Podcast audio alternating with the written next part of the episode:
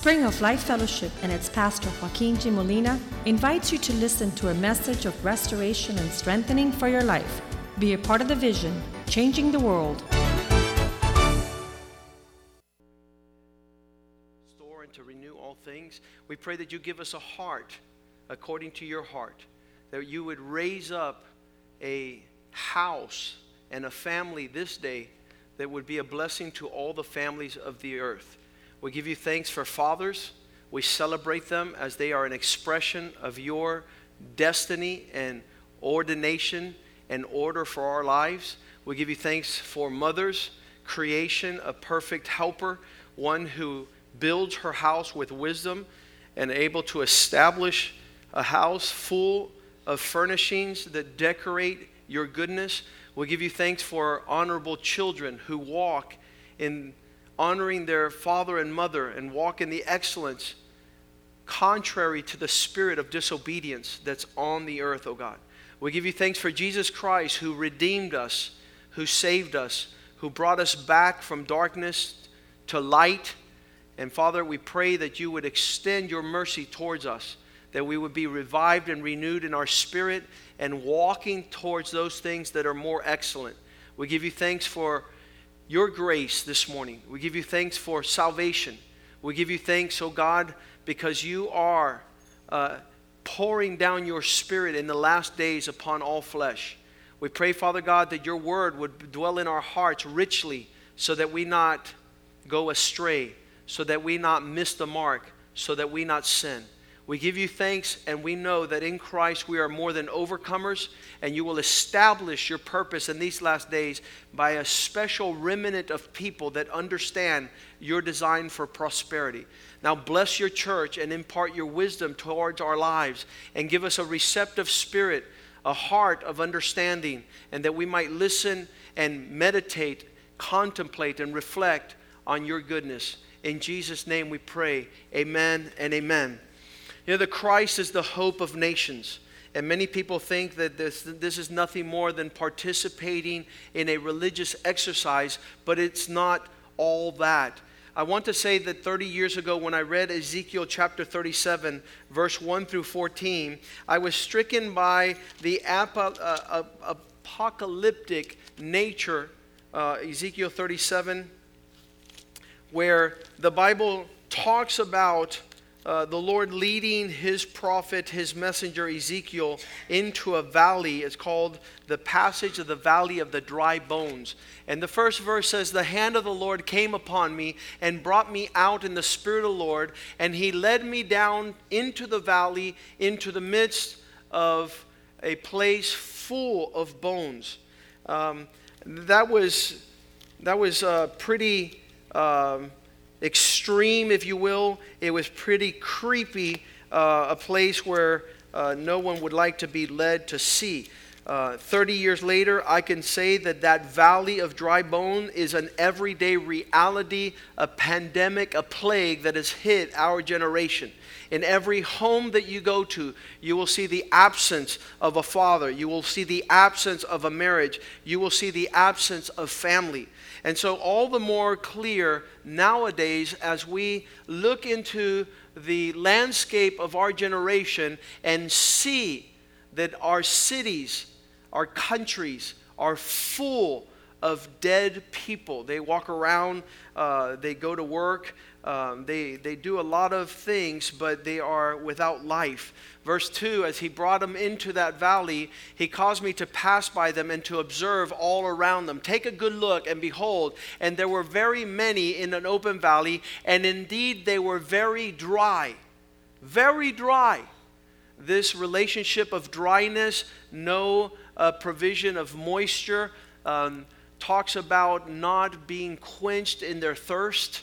That is what Christ promised the Samaritan woman in John chapter 4. He says, "If you come and drink from me, you will never thirst again. There won't be a dry day in your life if you follow after my order." But in this very dry place, it also reminds me of Psalm 68, verse 6, where it says, rebellion leads to a dry place, but the rebellious will dwell in a dry land, at the very end of that verse. If you're a rebel, you will not flourish, you will not flower, you will not be fruitful. And so you will be stripped of the moisture of heaven, the dew of heaven. Let me just tell you that this place is a place where the dew of heaven continually and faithfully falls. That's why when people, dry bones, walk into this house, they've been divorced for 5 years, they've been divorced, they've been separated, they've been distant. They come into this place and God continues to allow the moisture, the dew of heaven to fall, and then relationships begin to flourish and flower and become fruitful and live again. And you're like, weren't they the guys that were, yeah, they were the guys that were in the valley, super dry, super arid, desolate destruction. God sets the solitary in family. So here, the opposite of family is a dry land. The opposite of God's provision, where he's setting the order of prosperity. You see the word there? He brings out those that abound into prosperity. Prosperity or blessing is found in the relationship and in the order of God's design as family. Don't ever let the devil come and put thoughts in your brain that go contrary to family. In any expression, without don't allow him to justify you embracing thoughts that come against your family, because you will be led into the desert of a dry land. You will find yourself like Ezekiel chapter 37, now verse 3, as he saw amongst those bones that, 37:3 please, as he was witnessing the evidence of dryness.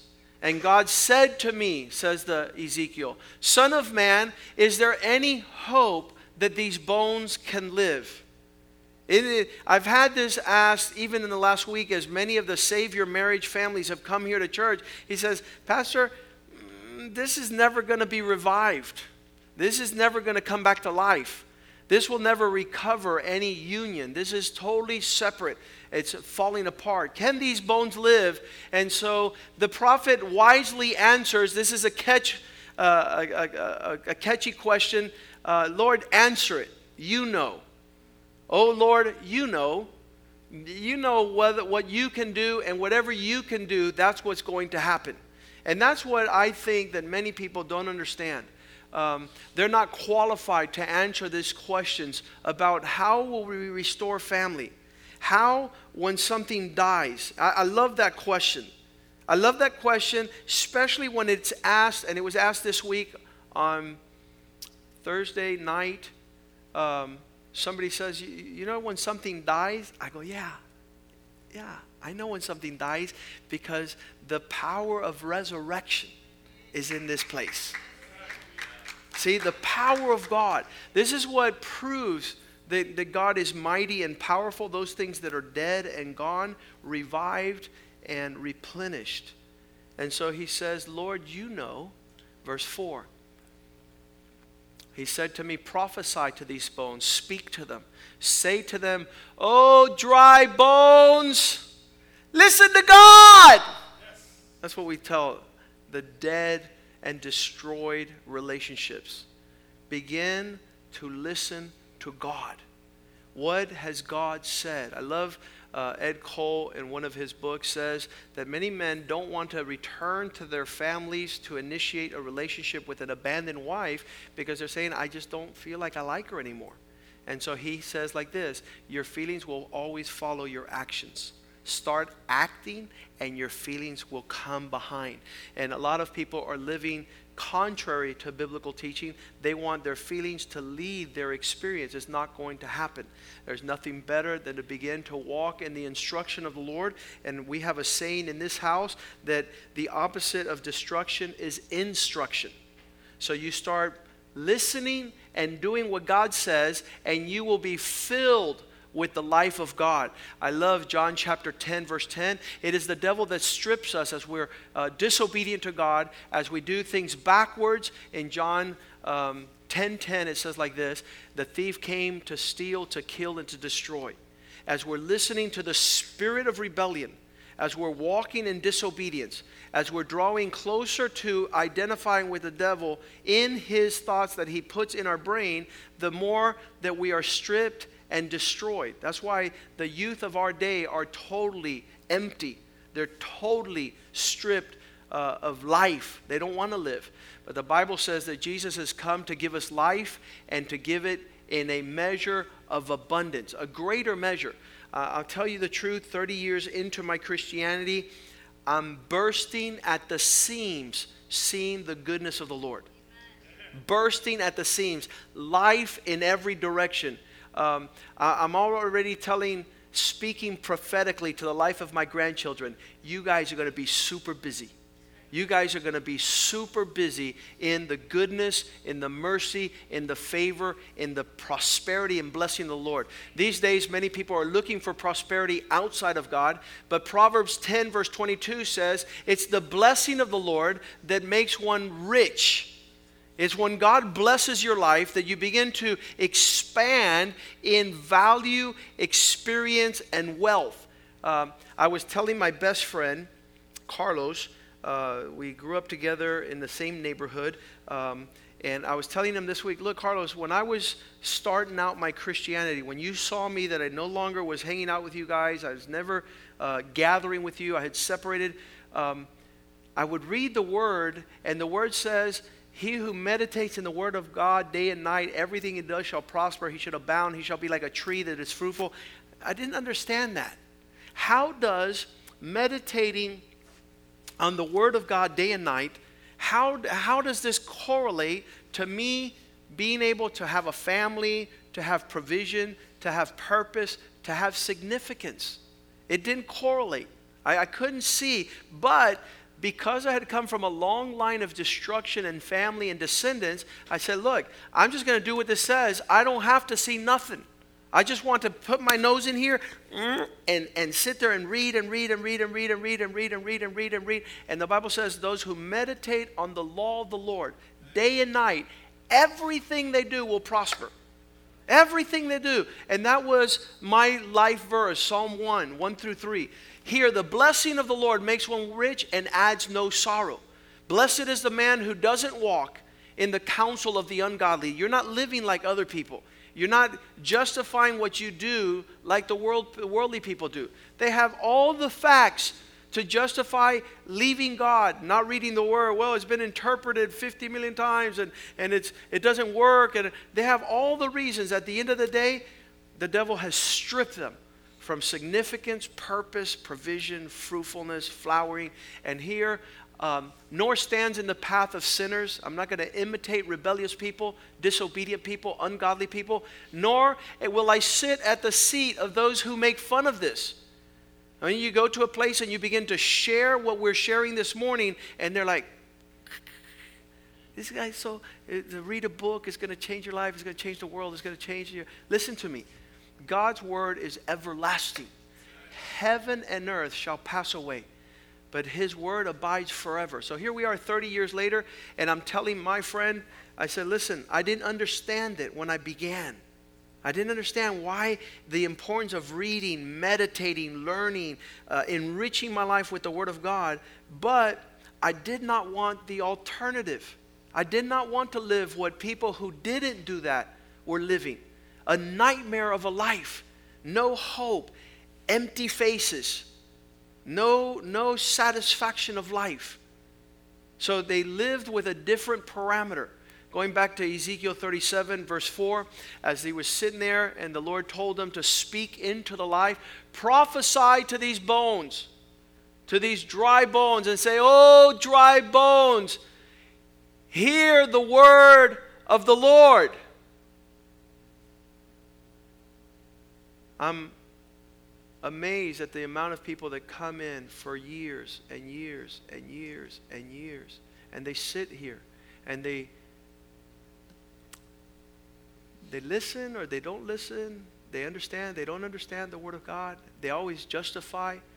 The Bible says at one point, Jesus ministering to the people of his day, he says, you render the Word of God void because of your traditions.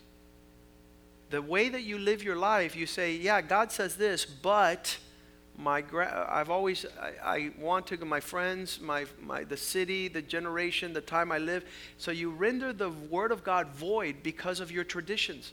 You're so set in your ways that when the word of God tells you something, you say, yeah, but. And so if you live your life filled with yeah, buts, you never get to experience the full, vast fruitfulness and prosperity of his word. And so we have to start, getting rid of all the excuses. But we have to listen to the voice. As we were watching baby Judah, Julie and John Davis's baby, at the hospital, the nurse came in, the technician, she says, there's a new equipment that we have that checks the sonar acoustic probing to see if your son has good hearing. I said, could I take that to church? Because I want to test some people. And to see if we could get some examinations going, because we're not listening. The dry bones are not listening to the voice of God.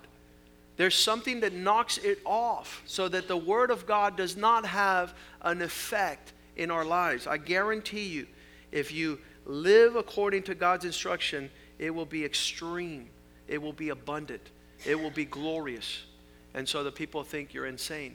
But you will be living the significant, valuable life God intended from the beginning. Verse 5, he says, "O dry bones, hear. Thus says the Lord God to these bones, surely I will cause breath to enter into you, and you shall live." You imagine that, and this is where I get excited, because for every family that calls our church, for every marriage that calls the marriage ministry, and we say, if God breathes on you, you'll come back to life. If God's breath comes upon you, you shall live. There is no doubt. There's no maybe. There's no somehow. There's no God knows, maybe. You have a good likelihood. What are the probabilities? What are the percentages? He's an absolute God, and he does absolutely a full and complete work in our lives. That's what he's into. He wants to see it. Many times I'll be counseling these new people that come, and I said, listen, I don't just want you to repair your relationship. That means there's offenses that has broken the relationship. I don't only want you to repair and come together as a relationship. I want you guys to understand that if you persist, not only to repair the brokenness, but if you persist and abound, you will flourish. And a marriage that is flourishing is much better than just a marriage that's barely getting along and just connected. When you're in the fullness of the purpose of God for marriage and family, it becomes not a natural thing. It becomes a supernatural destiny of provision in endless and amazing ministry. You begin to be a blessing, listen here, to all the families upon the earth. Your relationship, your smile. People... 15 years into our marriage, we've been married 20 years, but about 5 years ago, it was that time of our anniversary. So I take Yvette, and we say, look, let's go get some nice clothes. And we were there at the shopping center and getting her clothes, and you should get a belt and an accessory, and you get a little scarf, and you do this. And people are like, is she like your girlfriend? I said, no, we've been married 15 years. We have 4 kids, and we're going strong. We're going full of God. God loves to adorn his bride. God loves to give and shower his bride with the blessings of heaven. And so that's why God tells men, if you don't bless your wives, I'm not going to bless you. And all the women say, amen. Women love that part. If you don't bless your wife, if you don't adorn your wife, if you don't take care of your wife, then God says, you know something? I won't take care of you. I won't adorn you. I won't provide for you. You say, Pastor, give me a biblical verse. 1 Peter 3:7. Husband, love your wives, because if not, your prayers shall be hindered. Dwell with them with understanding. Give them honor. As a weaker vessel, they are being heirs together with the grace of life, that your prayers will not be disturbed. So that you want that provision, you want that promotion, you want that prosperity, you better bless your wife, my friend. You better bless her hard and constant and continuous. And that way, God will also open the windows of the heavens to say, I think somebody's praying. I think somebody is talking to God. And then God opens the heaven and showers you with his expansive grace. This is why the people that bless the bride of Christ, who is that? The church. Those are the guys that God is really listening to their prayers and blessing them. And there hasn't been a single person in the last 16 years of this ministry's life that has blessed the house of God and the bride of Christ that the heavens have not opened up and showered them with incredible, endless mercy and provision. Let's go back to Ezekiel 37 and verse 5. Do you think listening to the word of God, Ezekiel 37:5, you think these bones listening to the word of God are going to begin to have an impact and a transformation? Thus says the Lord to these bones, surely I will breathe, I will cause breath to enter into you, and you shall live. Verse 6, I will put sinews on you and bring flesh upon you and cover you with skin.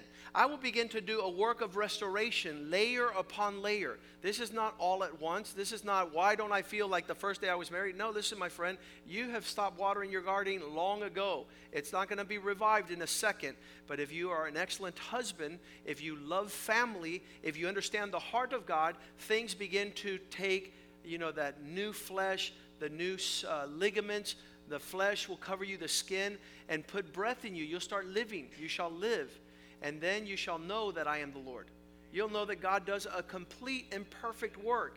And so you spent many years destroying this thing. It's not going to come back together in one day. Verse 7. And it says, so I prophesied. See, one thing is for God to give you all the game plan and to give you the steps. And you say, okay, I know everything, but I'm not going to do it. One thing is for you to know everything. Another thing is for you to do everything he says. So I prophesied to the bones, and I commanded as I prophesied. There was a noise. I started saying, honey. I haven't heard honey in a long time. Honey.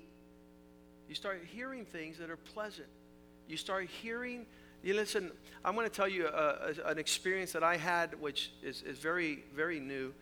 3 years ago, we moved back into my home because it had been totally devastated. For the first time in my Christian life, having lost our personal home, we always had our refuge to go back to, the Lord allowed for all the plumbing underneath to rot and to cave in, and we had to move out of our house because there was no sewage, no plumbing, and no showers. There was no water in the kitchen. So we moved to a temporary place of refuge, and then for 3 years, count them, my friend, imagine going through a 3-year trial where you don't receive anything from the place where you have been used to for 10 years to receive everything. And so everything was coming down. I was like, Lord, I don't understand what's going on. Totally this doesn't fit with anything. I'm going to tell you, 3 years into it, the miraculous hand of God moved with incredible grace and provision. And so we were able to rebuild our home, and everything was in place. And all of a sudden, the plumbers came in, and they connected all the new plumbing, tube by tube welding. And all of a sudden, they said, okay, here we go. We're going to do the test to make sure that the water's not going to leak out. And they turned on the water out front of the house, and I heard how the water began to move into all the tubes. I almost started crying. 3 years of a desert, of no water. And you started hearing the rivers of water that were running through every channel, covering every empty pipe. And I think that the whole 3 years of that experience was for that one moment that might have taken 3 seconds, 5 seconds, for me to appreciate. Because when you're in America, you're not near a desert. You're not near a wilderness. You're not near a dry land. So you can't appreciate the lack of water. But that day, in that moment, the joy of God just filled my heart as I began to hear the trickling of water move throughout the house, even through the sheetrocks and all that stuff. I was like, Lord, this is what your Bible so often talks about, bringing water in a wilderness, bringing water back to a dry land. And this is what it's talking about. The noise that began to experience in verse 6 as these bones began to listen and respond to the word of God. Verse 7. It says like this, so I prophesied and commanded, and there was noise, and suddenly rattling, and the bones started coming together, bone to bone. I want to tell you that we live in a generation and an age where the disintegration of the family is a bone and bone apart. The skeletal infrastructures of our homes are totally decimated, totally destroyed. We don't even know. When I was a kid, there used to be a little song, you get the head bone connected to the neck bone connected to the collarbone, and you learn anatomy with all these bones. Guess what? If the kids had to sing that song today they would say the head bone connected to la suegra connected to I lost the other bone, and where's it? We have made a disaster of the family. We lie in a valley totally decimated. Listen to me. The foundation for this destruction is called selfishness. Fathers being selfish, mothers being selfish, children being selfish. You know the only place upon the earth that are giving you the instruction to pick up your cross daily, deny yourself, and follow him is called the Church of Jesus Christ. It's the only place. When a woman came in here on Thursday night, she says, well, me and my son will be fine. We don't need dad. I said, listen to me. I'm going to introduce you to this little piece over here called the cross, so you can crucify your flesh, so you crucify what you think, what you feel, what you want, and you have the capacity to love, to lay down your life, to care for your son enough so that he won't lose his father, so he won't be raised in a fatherless home. And so only the cross of Christ gives us the capacity to crucify the flesh and allow these bones to come together. When selfishness is rampant, and it is in our day and generation, we start looking at our wives and saying, why do I have to be with you when I could be with so many? Why do I have to commit to you when I could just give myself to whoever crosses? That's the epitome of selfishness in the life of a man. Verse 8, he says, as these bones began to come together, indeed, as I looked, and I saw the ligaments and the flesh upon them, and the skin cover them, but there was no breath. They were coming together, yet they were not living to walk in the direction of God's purpose. Verse 9, still the infrastructure needs to be present for there to be life. And that bringing together the order of God allows a husband to begin to breathe next to a militant wife.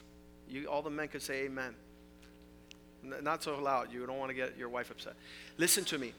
You cannot breathe when you have somebody who's breathing down your neck out of order. And this is happening rampant in our generation. All the wives, I was at a meeting yesterday, finally went to the Tetulia, which is a gathering of Spanish poets, musicians, and crazy people. And when I got there, the average age was 95, very elderly people. And listen, the wives are all distraught because they have no husbands. But those women wouldn't shut up.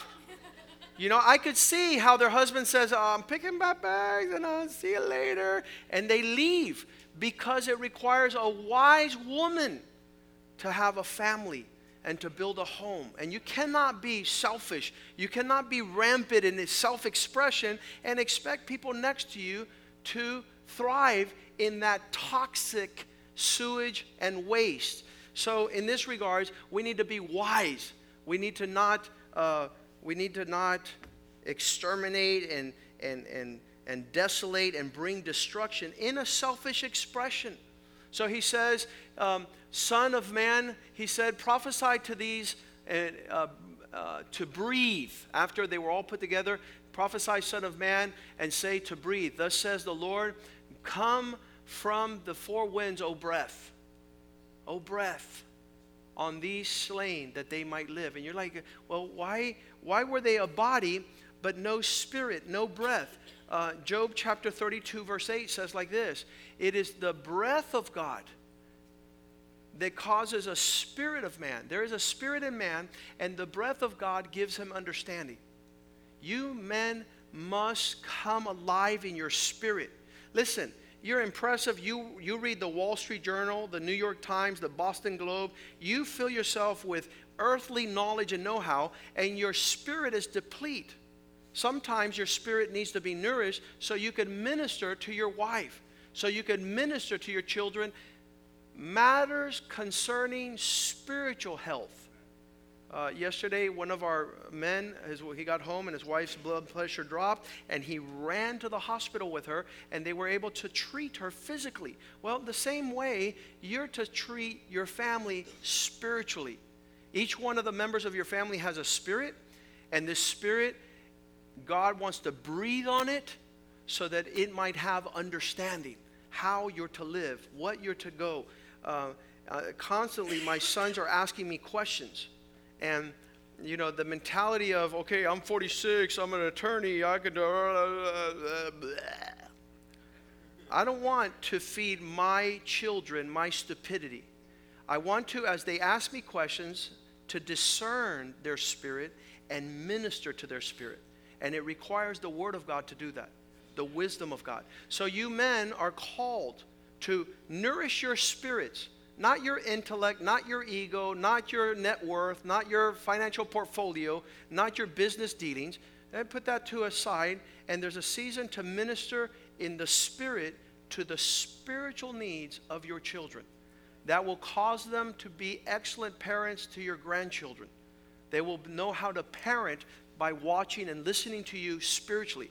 If you do not develop and nourish your spirit, you have nothing to give. It will be like going to a dry well where there's no water. Ezekiel chapter 37, verse 10. In this valley of dry bones where this army has fallen apart, he said, command me, and breath came into them, and they live, and they stood up on their feet. You know, a lot of times we see the families coming together and the infrastructure, but they're still on the ground. This happened on Wednesday night this week as everybody marched into the church like this. Look. And then a missionary from Africa, Doris Hawkett, she breathed the fresh breath of the Spirit of God. And everybody was like, wah, wah, wah, and everybody's alive again. Well, we're not supposed to come into the church dragging like, oh, I'm barely water. You're supposed to nourish your spirit outside of here. And nourish your spirit so it's high and mighty. Not just when you come to church and the pastor goes, and everybody gets a little, well, you feel good now, I'll go back. No, fill your spirit. Have a lively spirit. Let your children see a live spirit. And they got on their feet, and this became a great, exceeding, powerful army. Verse 11, he said to me, Son of man, these bones are the whole house. This is a family. I'm going to show you what the dry bones that were separated and cast in that valley is the family of God. Son of man, these bones are the whole house of Israel. They indeed are bones, say our bones are dry. Our hope is lost, and we ourselves are cut off. You guys see what's taking place in our generation. And people do not want to form families no more. They don't understand the covenant of marriage. They don't understand the sanctity of bringing a child into a home whose king is Christ. We have been cut off of all hope. Verse 12, therefore prophesy and say to them, thus says the Lord, behold, O my people, I will open your graves and cause you to come out from your graves and bring you into the land of Israel. Crawl out of this death culture that is in our generation. Verse 13. Then you shall know that I am the Lord when I have opened your graves, O my people, and brought you from the grave, from the brink of hell, from the destiny of desolation that consumes. How we have become such experts in destroying family. How we've become experts in destroying marriage. We have stripped, listen to me, the highest place of honor in family is called the marriage covenant. That's where it all flows from. That gathering of a commitment of a man of woman who become a husband and wife, and in that nucleus, the blessings flow to the house. And he says, I'm bringing you guys back to that place of life, back to that place of honor. Verse 14, I will put my spirit in you, and you shall live, and I will place you in your own land. Then you shall know that I am the Lord, and have spoken it and performed it. I'm not only saying these things, God says, I want to make them a reality in our day. Let's stand this morning and say, God, bring that reality to our home. Bring that reality to mom and dad. Bring that reality to our neighbors and our friends and our church. And that's why it's so important that the blessings flow from the house of God. This is why some people are. I used to know a woman. She used to pay $20,000 a month, every month, dedicated to a whale that would swim across Australia.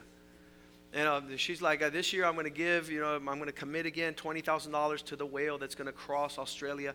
And her nephews and nieces were like, Tia, give us some love. We know you love the whales, but give us some love too. And so let us be proponents of family, strong proponents. Let's understand that, something, we've been hurt by fathers. Fathers have abandoned us. Fathers have marked us. But that only serves one purpose. Let God make that mark flow with the spring of life, with the healing waters of God's Spirit. I was talking to a pastor, and I said, we go through so much in our lifetime. These are the things that cause the alabaster bottle to break. Things have broken us. And it's only so that the fragrance of the perfume comes out. Allow us to understand, inquire these things. Maybe you saw this valley of dry bones in another light. Well, God wants to say, I'm standing prepared for you to hear my voice, to follow my instruction, to rise, to live, to walk in my purpose. And the Lord says, I'm going to do all this because I am the Lord. I'll show you who's on top of everything. And unbelief and discouragement and all manner of satanic, devilish descriptions. The clip of this man on Irreplaceable, he went out to, what's family all about? It's irreplaceable. There's nothing that stands in that's the provision of God. And so God has spoken to us clearly this morning. And there's not a time when God and His Spirit speaks that He doesn't want to come afterwards and do a miracle of a supernatural move in your heart and in your life and revive you and strengthen you and give you clear purpose and destiny. Proverbs 23 verse 7 says, as a man thinks in his heart, so is he. As you think in your heart, that's how you begin to live life. And so, for as he thinks in his heart, so is he. I'm cautious. The reason why I bring this message today is because out there's a lot of things being poured into the hearts. Toxic sewage, unclean waters that cause people to be stripped of purpose and significance. And here, God has brought a fresh, clear, pure, a rushing wind of His Spirit and understanding into our lives to cleanse our hearts. If you could just raise your hand right there and say, Lord, make me an instrument of peace. Make me a minister of your love. Let me serve faithfully. Father, look at the hands raised in your temple. Your eyes are upon this place. I pray in Jesus' powerful name, in His glorious name, that every person with their hands raised high be an object of your mercy, a vessel of honor for this generation. And I pray that you would restore our hearts and our minds in Christ Jesus, that you bring us out of death into your marvelous light, from darkness, Lord, to life, that we might show forth, that means dispense with the praises of a mighty God. And use us, O God, to restore families and marriages and sons and fathers back towards their homes with their wives. Use us as a spring of life to the nations, a wellspring of your heart and righteousness, repairing, renewing, restoring, refreshing, so that we might be in Christ the hope of nations, Christ in us the hope of glory. We give you thanks for having poured out this day, your day, in the house of the Lord, the vast provisions of your grace and understanding, so that we might rise as a strong army and fight the battles of the Lord. We pray your blessing upon the finances. We pray your blessings upon the relationships. We pray your blessings on the business relationships and the industry and the commerce, that we might flourish, that we might flower and be fruitful, and that we might attain to levels of abundance in all things for your glory and honor. Father, allow us to walk in our inheritance. P&G Professional provides a peace, joy, and righteousness. In Jesus' name we pray, and the house of God says amen, amen, amen, amen. Greet one another in the love of the Lord. God bless you.